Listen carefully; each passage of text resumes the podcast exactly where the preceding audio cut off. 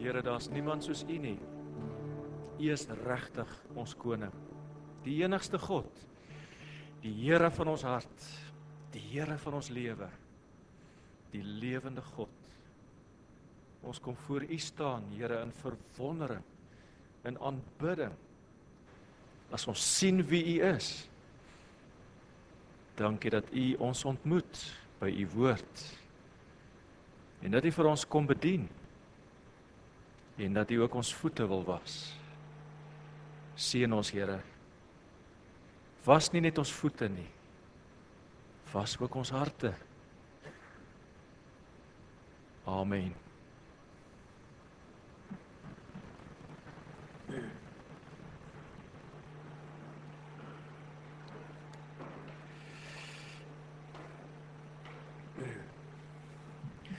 Kom ons lees uit Lukas 22. Lukas 22.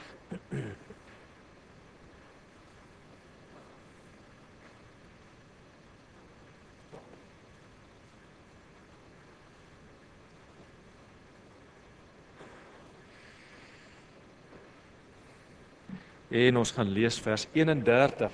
Jesus het nou met sy disippels gepraat. Hulle het nou vreeslik gestry oor wie is die belangrikste onder hulle. Petrus het gevoel hy het 'n redelike sê daarso. Johannes, hy was bietjie meer eenkant. Jakobus het dalk ook gevoel hy het 'n groot rol wat hy speel. En dan praat Jesus ernstig met hulle en sê: "Nee, nee julle ouens, julle sit die pot bietjie mis nou hierso. In my koninkryk gaan dit oor dien. Die wat wil lei, hy moet dien." En dan draai hy na Petrus. En hy het 'n woord vir Petrus, vers 31. Hy sê Simon, Simon, luister. Die Satan het daarop aangedring om julle soos koring te sif. Maar ek het vir jou gebid dat jou geloof jou nie begewe nie. As jy weer tot inkeer gekom het, moet jy jou broers versterk. Petrus sê vir hom: "Here, ek is bereid om saam met U selfs gevangenskap en dood in te gaan." Maar hy antwoord: "Petrus, ek sê vir jou, die haan sal vannag nie kraai voordat jy my 3 maal verloon het deur te sê dat jy my nie ken nie." Vers 54 Hulle het Jesus toe gevange geneem en hom weggelei en in die huis van die hoofpriester gebring. Petrus het op afstand agterna gekom. In die middel van die binneplaas was daar 'n vuur. En nadat mense bymekaar gesit, Petrus het tussen hulle gaan staan. 'n Diensmeisie wat hom in die skynsel van die vuur sien sit het, het hom goed bekyk en gesê: "Die een was ook saam met daardie man." Maar Petrus het dit ontken deur te sê: "Juffrou, ek ken hom nie." Rukkie later sien iemand anders hom en sê: "Jy is mos ook een van hulle." Maar Petrus antwoord: "Man, ek is nie." Na verloop van so wat 'n uur het nog een met beslisheid beweer: "So waar, die een was ook saam met daardie man. Hy is mos ook 'n Galileër." Maar Petrus sê: "Man, ek weet nie waarvan jy praat nie." En onmiddellik terwyl hy nog praat, het daar 'n haan gekraai. Die Here het omgedraai en Petrus aangekyk. Toe val dit Petrus by wat die Here vir hom gesê het: "Voordat die haan vannag kraai, sal jy my 3 maal verloon." En Petrus het buitentoe gegaan en bitterlik gehuil. Ons gaan net tot sover lees. Die Here maak bemoeienis met ons. Die Here loop met ons 'n baie besondere pad. Die Here ken ons harte. Hy kom staan gereeld voor ons. Soms soek ons dit. Soms sonder dat ons dit soek. Kom staan hy voor ons met 'n boodskap van waarheid. Ek noem dit 'n boodskap van waarheid want dit is 'n boodskap vir jou, vir my in 'n spesifieke situasie, in 'n spesifieke omstandigheid, in 'n gegeewe tyd wat ek dit regtig nodig het waar ek baie keer miskien soek daarvoor na die wil van die Here, bietjie oopmaak die Bybel en op my knieë gaan en vir die Here vra, Here praat met my. Ander kere kom en die Here stuur sommer iemand oor my pad en die Here sê in elk geval vir my iets wat vir my bedoel is vir 'n gegeewe tyd in daai oomblik van waarheid. En as ek dit vat, dan gebeur daar iets.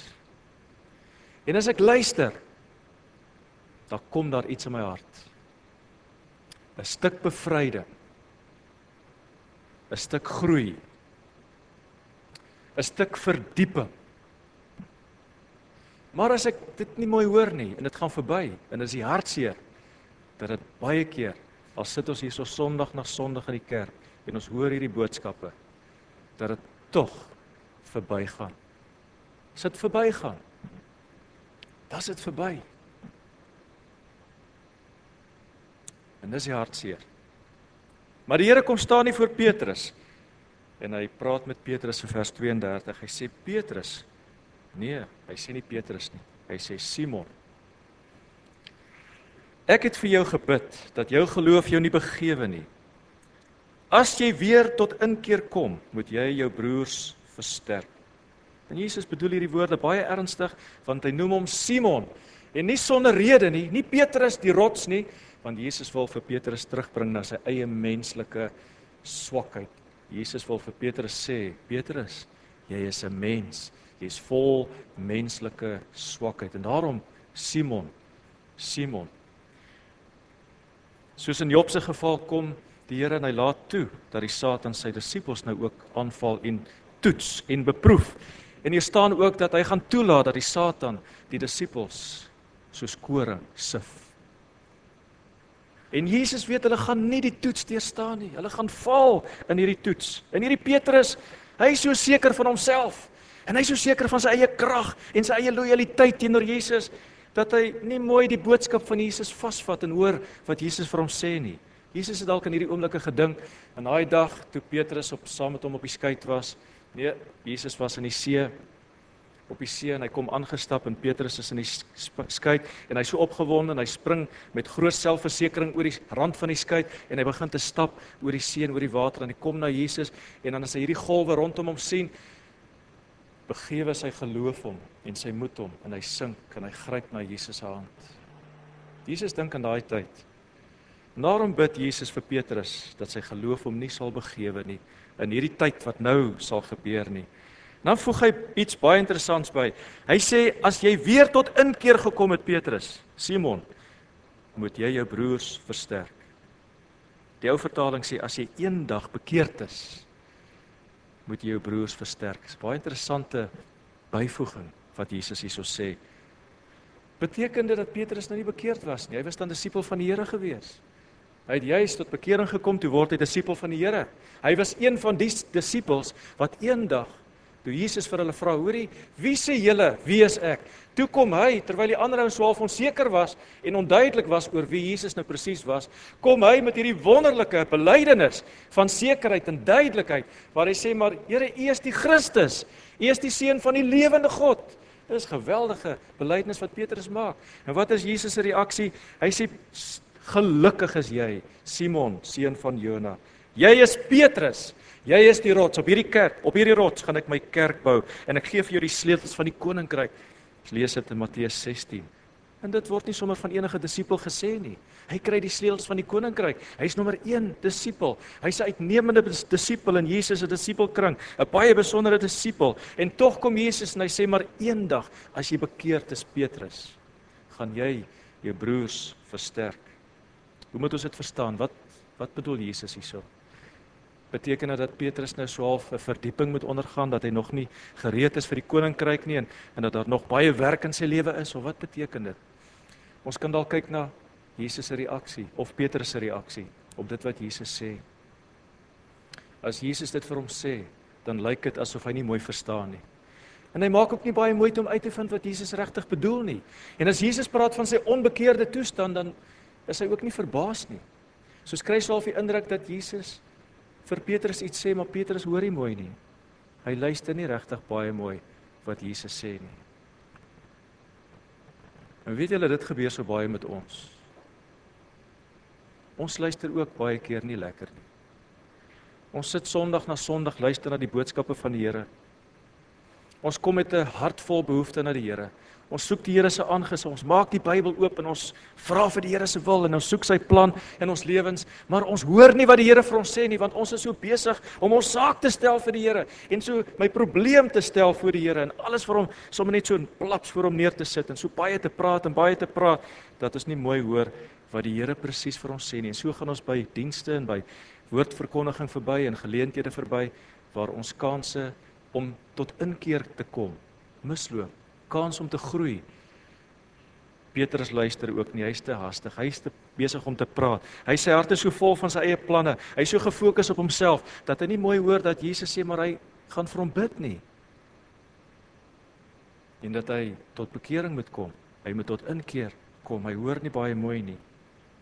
Mens kry dit nog by nogal by disippels van die Here. Ja, ons is so gefokus op onsself. Ons dien die Here, ons is lief vir die Here, ons is afhanklik van die Here, maar ons is so gefokus op ons eie selfversekerdheid en ons eie planne dat ons baie keer so godvreemd optree en so disipelvreemd optree. Ons gaan maar net aan. En Jesus met ons bekeer van hierdie dinge. Ek is bekeerd. Maar ek is soms so onbekeerd in hoe ek ander mense hanteer. Ek is hier saam met die Here se mense en ons dien die Here en ons sing saam en ek is dalk 'n leier hierso, maar ek is so onsensitief in my verhoudinge met ander mense hier rondom ons. Ek is lief vir die Here, ek is ek dien die Here regtig. Maar my hart is kliphard. Kliphard. kliphard in my verhouding tot die mense rondom my. En Jesus moet ons verlos. Hy moet ons bekeer van hierdie dinge. Somstyds moet die Here voor 'n hele kerk kom staan. In 'n hele kerkgenootskap kom staan. En die Here het dit al baie in die verlede gedoen. Die Here het dit ook in die kerk in Suid-Afrika gedoen by geleentheid waar hy gesê het julle doen nie die regte dinge nie. Dit wat julle doen rondom verhoudinge in Suid-Afrika maak my seer. Julle moet terugkom na die woord toe. Julle moet regmaak. Julle moet tot bekering kom. Dink aan kwessies so slawerny in die verlede waar die kerk moes hervorm in sy standpunte. Dink aan kwessies oor die rol van die vrou waar die vrouens heeltemal as tweede rangse lidmate beskou is in die kerk by geleentheid. Val hulle nie regtig volgens hulle gawes na vore geroep is en gebring is om hulle plek in te neem in die kerk nie. Die kerk moes terugkom na die woord toe.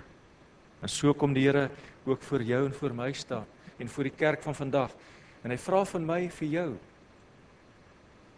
as jy eendag bekeerd is. As jy eendag bekeerd is, wat wil Jesus vir ons sê? Hy wil vir ons leer bekering is nie maar net 'n eenmalige ding wat gebeur en blaps dan sit verby nie. Nee. Bekering is 'n proses. Bekering is 'n voortgaande proses. As jy gedink het jy het al tot bekering gekom, wil ek vir jou sê die beste wag nog vir jou.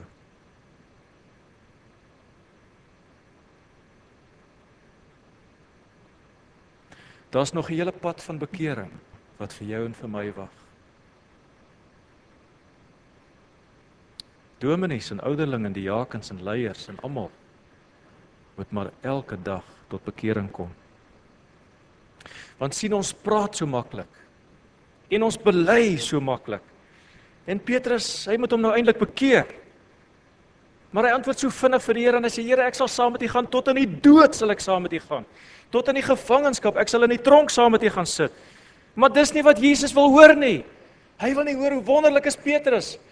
En hy wil nie beïndruk wees met al Petrus die rotse sterkte en sy krag en sy welsprekendheid en al die dinge nie. Hy wil nie weet waartoe die sterk Petrus in staat is nie. Hy wil net weet, Petrus, luister jy?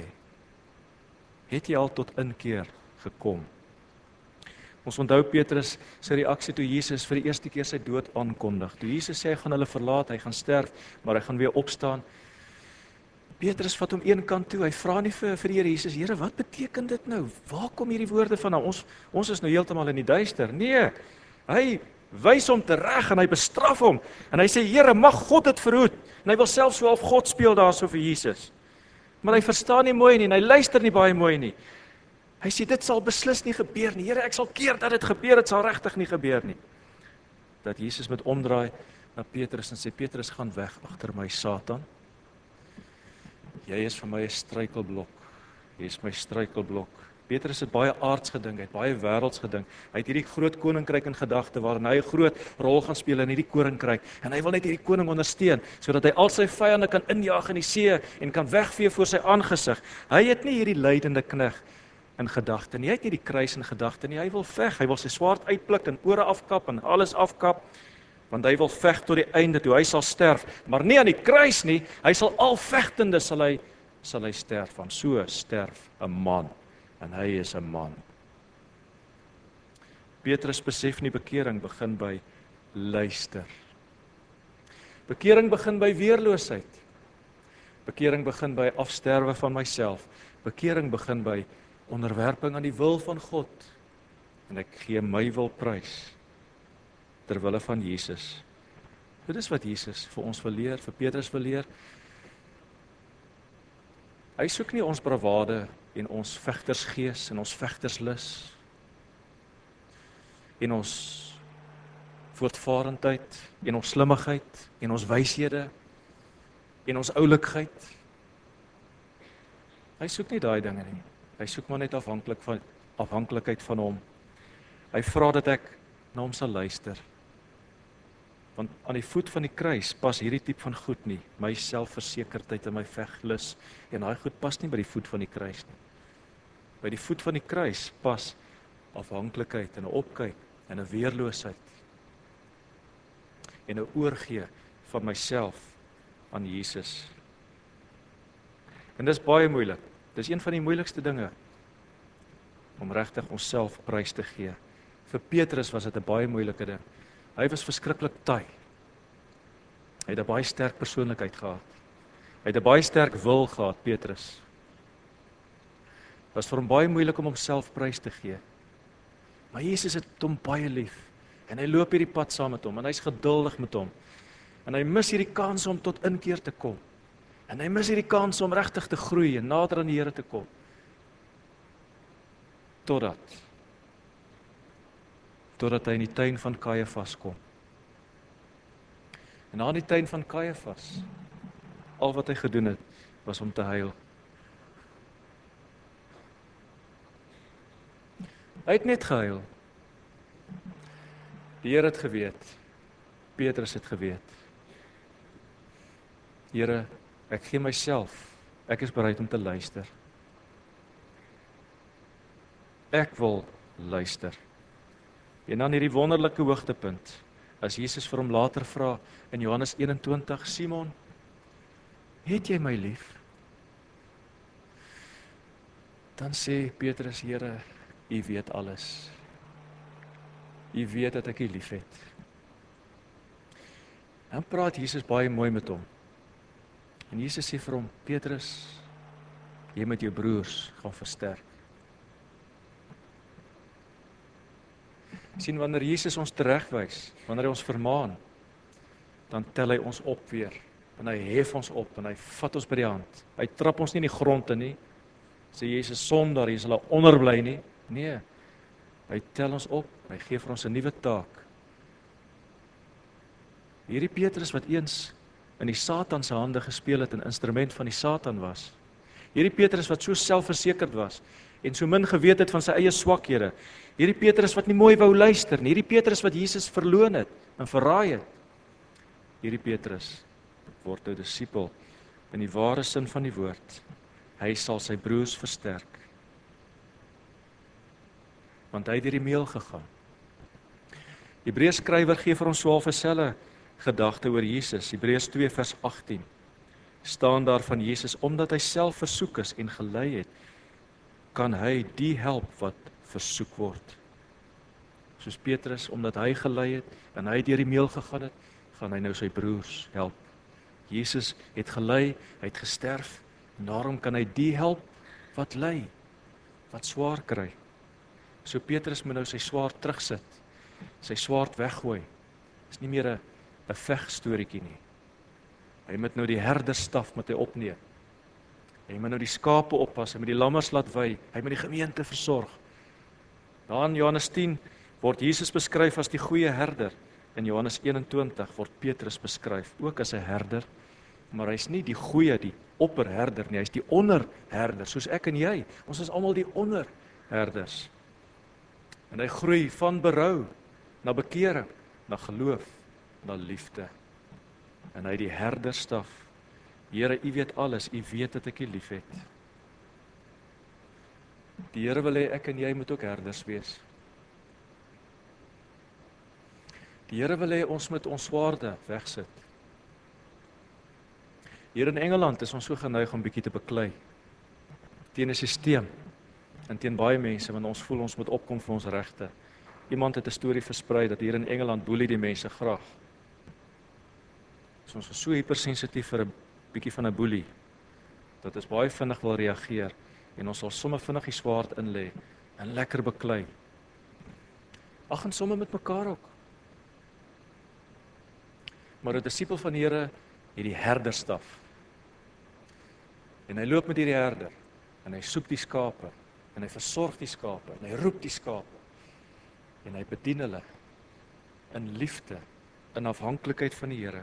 Maar dan moet ons gestroop word Ons moet gestroop word van ons eie krag en ons eie selfversekerdheid en ons eie slimmigheid en ons eie wysheid en ons eie veglus. Ons moet sterf soos die koringkorreltjie sterf, moet ons sterf van die aarde sodat 'n nuwe plantjie na vore kan kom.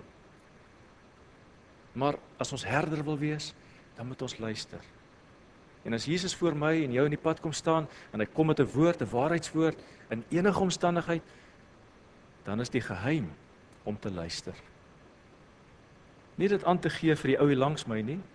Dis 'n woord, 'n waarheidswoord vir die ou hier langs my. Maar dis 'n waarheidswoord vir my. En Here, U lê die ding, die U vinger op die op die ding in my lewe. En U wys dit vir my. En as ek dit hoor en ek luister, kom daar groei. Kom daar vernuwing. Kom daar 'n nuwe pad oop kom daar verdieping in my lewe.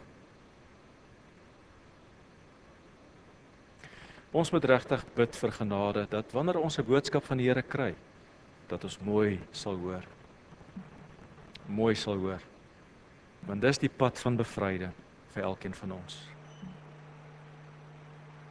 En ek wil vir ons 'n gebed bid en ek wil vir jou vra of jy nie saam met my hierdie gebed sal bid nie. Ek wil bid dat die Here vir ons genade sal gee dat ons mooi sal luister. Dat ons nie so besig sal wees met onsself en ons eie goeie hoedanighede en ons eie selfversekerdheid en ons eie slimmighede nie. Partykeer wil ons baie slimmer as die Bybel wees. Partykeer wil ons baie slimmer as God wees. Maar die Here het ons lief en hy volhard met ons. En hy kom met 'n waarheidsboodskap. En hy sê vat dit en groei. Daai waarheid maak jou vry. Sal ons nie so gebed vanaand vir die Here vra nie. Dat die Here ons regtig in liefde sal begelei en vir ons sal versorg sodat ons die herders kan wees. Die herders om mense te versorg. Kom ons vra dit van die Here. Here, ons kom na U toe. Vergewe ons dat ons dikwels so met ons eie dinge besig is. Ja Here vergewe ons dat ons dikwels so die spel van die kerk speel. En dat ons so op 'n ritualistiese wyse dinge doen. Terwyl ons harte klipsteen hart is. Terwyl ons in verkeerde verhoudinge met mense leef. U kom staan ook vanaand hier voor ons, Here. En U wil ons optel. En U wil vir ons weer 'n posisie gee. Ons kom staan hier in ons weerloosheid. In ons afhanklikheid van U. Ons kom staan Here net soos wat ons is. Wat kan ons na U toe bring? As maar net ons afhanklikheid van U. Here kom maak van ons herders. Help vir ons om die swaard neer te lê. Help vir ons om die staf op te neem. En herders te wees soos wat U die herder is, Here. U ken die skape in ons lewens. Broers en susters, vriende in ons lewens. U weet van die mense wat U elke dag oor my pad bring. Mense wat soos verlore skape rondloop. Mense wat dalk soos siek skape rondloop. Verdwaalde skape. Gee vir ons 'n hart. Here begin vanaand by my. Begin by elkeen van ons. En oorlaai ons met u liefde. Kom bou ons in die geloof. Ons wil ons lewens voor U kom neerlê. Ons wil ons onderwerp aan U wil, want ons weet dis die beste vir ons. Ons wil ons voor U kom oopstel. Kom werk in ons, kom werk deur ons. Kom seën ons.